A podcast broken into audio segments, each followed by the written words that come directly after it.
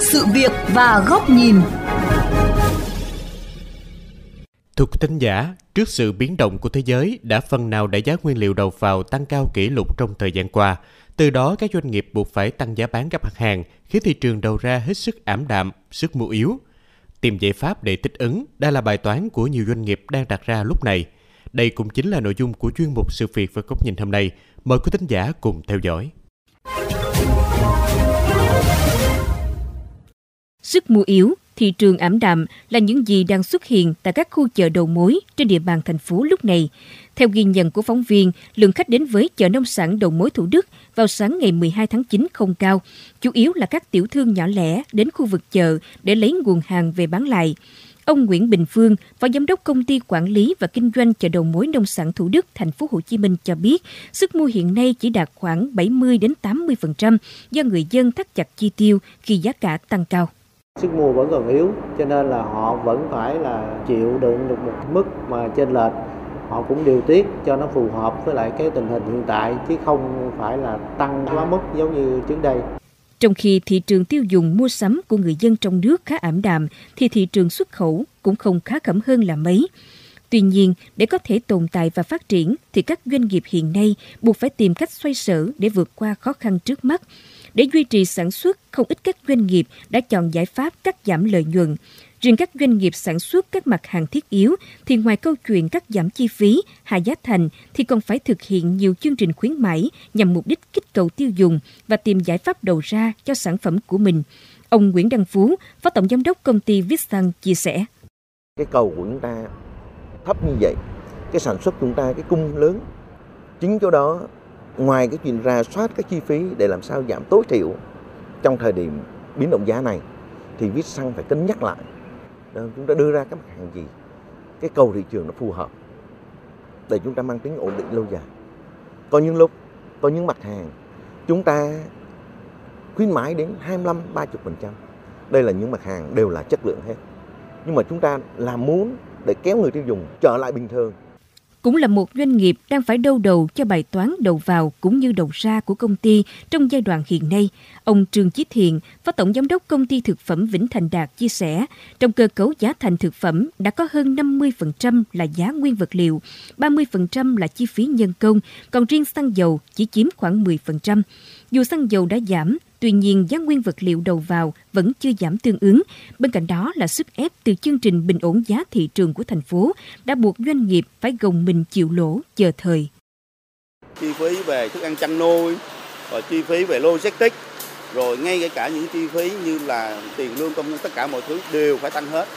Do đó thì ờ, phải nói là thời điểm này nó là một cái sức ép với các doanh nghiệp. Tuy nhiên thì mặc dù là cái chi phí đầu vào tăng cao làm giá thành tăng nhưng sức mua thị trường giai đoạn này lại cũng không tốt lắm. Thì chúng tôi cho là đây là những cái thế khó khăn của các cái doanh nghiệp. Ừ, tuy nhiên thì chúng ta phải chấp nhận chúng ta phải có những cái xem như là một cái chi phí để mà chúng ta uh, kích cầu lên. Những chi phí mà chúng ta để mà tăng trưởng doanh số. Thì uh, giai đoạn này thì chúng tôi phải chấp nhận là xem như là chúng ta không có đặt nặng vấn đề lợi nhuận uh, để mà làm sao mà đưa những sản phẩm với giá tốt nhất để phục vụ người tiêu dùng.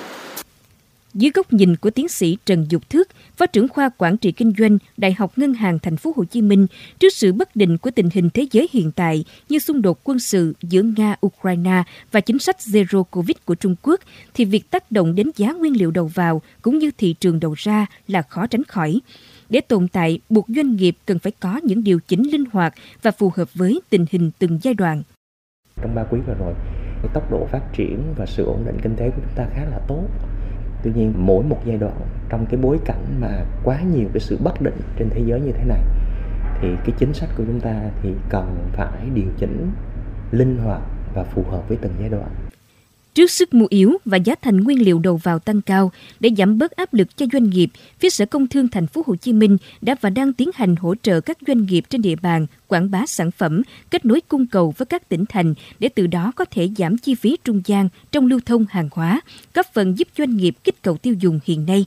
Ông Ngô Hồng Y, trưởng phòng quản lý thương mại, Sở Công Thương Thành phố Hồ Chí Minh cho biết. Sở Công Thương cũng đã triển khai nhiều cái giải pháp để mà hỗ trợ các cái doanh nghiệp giảm cái áp lực tăng giá đến người tiêu dùng trong cái thời gian mà ngắn hạn thì Sở Công Thương cũng thực hiện nhiều cái giải pháp, đặc biệt là phối hợp vận động triển khai các à, hoạt động xúc tiến thương mại là các cái các cái chương trình là kết nối cung cầu hàng hóa giữa thành phố Hồ Chí Minh với các tỉnh để mà giúp các doanh nghiệp là giảm cái chi phí trung gian trong cái lưu thông hàng hóa để mà giảm các áp lực tăng giá. Để tồn tại, các doanh nghiệp hiện nay đang phải tìm giải pháp để xoay sở vượt qua khó khăn trước mắt như cắt giảm lợi nhuận để có thể duy trì sản xuất, tiết kiệm chi phí, hạ giá thành, chấp nhận giảm bớt lợi nhuận để không tăng giá bán và thực hiện chương trình khuyến mãi để kích cầu tiêu dùng. Thế nhưng bên cạnh sự chủ động từ các doanh nghiệp, các sở ngành cũng cần có giải pháp hỗ trợ như kích hoạt các gói vay vốn, mở rộng thị trường xuất khẩu, từ đó góp phần vực dậy nền kinh tế bị ảnh hưởng nặng nề bởi đại dịch vừa qua. Đây cũng chính là nội dung bài bình luận với nhân đề hỗ trợ tốt để doanh nghiệp không bị hụt hơi dịp cuối năm của nhà báo Bùi Trọng Điển, Phó Giám đốc kênh VOV Giao thông. Mời quý thính giả cùng theo dõi. Đúng như dự báo của các chuyên gia, hiện nay hầu hết các doanh nghiệp trong nước đều gặp khó khăn trong sản xuất và tiêu thụ. Nguyên nhiên liệu tăng cao, nhất là giá xăng dầu đang ở mức rất cao. Giá nhân công đồng thời cũng biến động và luôn thiếu hụt trầm trọng. Chi phí giá thành vì thế đội lên nhiều lần. Sản phẩm, hàng hóa làm ra nhiều nơi bị đình đốn vì chưa tìm được thị trường tiêu thụ do đứt gãy cung ứng vì chiến tranh, dịch bệnh. Đặc biệt, trong bối cảnh để không lạm phát, đảm bảo ổn định kinh tế vĩ mô, các ngân hàng đang thực hiện chủ trương siết chặt tiền tệ, hạn chế cho vay để tránh rủi ro. Doanh nghiệp vì thế đã gồng gánh nhiều áp lực, giờ lại chồng chất những mối lo mới khi chỉ còn 3 tháng nữa là kết thúc năm. Mục tiêu, kế hoạch gần như xa tầm với. Trong khi các chi phí như lương công nhân, mặt bằng, kho bãi vẫn phải trả. Ngay lúc này, các cơ quan quản lý phải sắn tay hỗ trợ doanh nghiệp nhiều nhất. Trước mắt là việc khẩn trương hỗ trợ để doanh nghiệp có đủ điều kiện được tiếp cận gói hỗ trợ lãi suất ưu đãi 2% nhanh nhất. Ngân hàng thực hiện các chính sách nới room tín dụng, cung cấp thêm oxy để giúp doanh nghiệp không bị gục ngã vì thiếu vốn. Nhất là đối với các doanh nghiệp thực sự làm ăn chân chính, cho ra sản phẩm thực sự. Vì vốn là điều kiện tiên quyết để duy trì và mở rộng sản xuất, nhất là thực hiện các hợp đồng, đơn đặt hàng cho dịp cuối năm. Vấn đề bất ổn thị trường xăng dầu, giá cả leo thang cũng chính là nguyên nhân bài toán chi phí tăng vọt mà doanh nghiệp đang rất đau đầu. Việc điều tiết, bình ổn để doanh nghiệp yên tâm sản xuất lúc này vì thế rất cần thiết. Nhà nước, mà cụ thể ở đây là Bộ Công Thương, bằng công cụ điều tiết được giao, thiết lập ngay trật tự trong kinh doanh xăng dầu. Xử phạt, thậm chí là đóng các cửa hàng có biểu hiện găm hàng, bán nhỏ giọt, khiến doanh nghiệp và người dân lao đao. Một yêu cầu nữa là việc mở rộng cánh cửa xúc tiến thương mại ở nhiều thị trường khác nhau, nhất là thị trường Mỹ, EU, khi các thị trường truyền thống như Trung Quốc và một số nước Đông Nam Á có dấu hiệu chững lại. Các cơ quan đại diện tham tán thương mại tại các nước chính là những người mở lối giúp cho hàng hóa Việt đi vào các thị trường khó tính này. Bản thân các doanh nghiệp sẽ phải nhận diện rõ trong nguy có cơ, tái cấu trúc lại sản xuất theo hướng nâng cao chất lượng sản phẩm, hoạch toán lỗ lã đầy đủ để đảm bảo nguồn vốn quay vòng, duy trì sản xuất, tiếp cận dần với sản xuất các sản phẩm xanh, sạch để đi vào các thị trường tiềm năng kể trên. Trong đó, đặc biệt là tham gia vào chuỗi sản xuất cung ứng toàn cầu khi nhiều doanh nghiệp lớn của thế giới hiện đang đổ bộ vào Việt Nam với tần suất cao. Đây chính là những đại bàng sắp làm tổ, tạo cơ hội rất lớn cho các doanh nghiệp sản xuất công nghiệp phụ trợ trong nước được tham góp vào dây chuyền sản xuất tiên tiến hiện đại bậc nhất của toàn cầu. Chuyển đổi và ứng dụng kinh tế số triệt để vào trong sản xuất và tiêu thụ.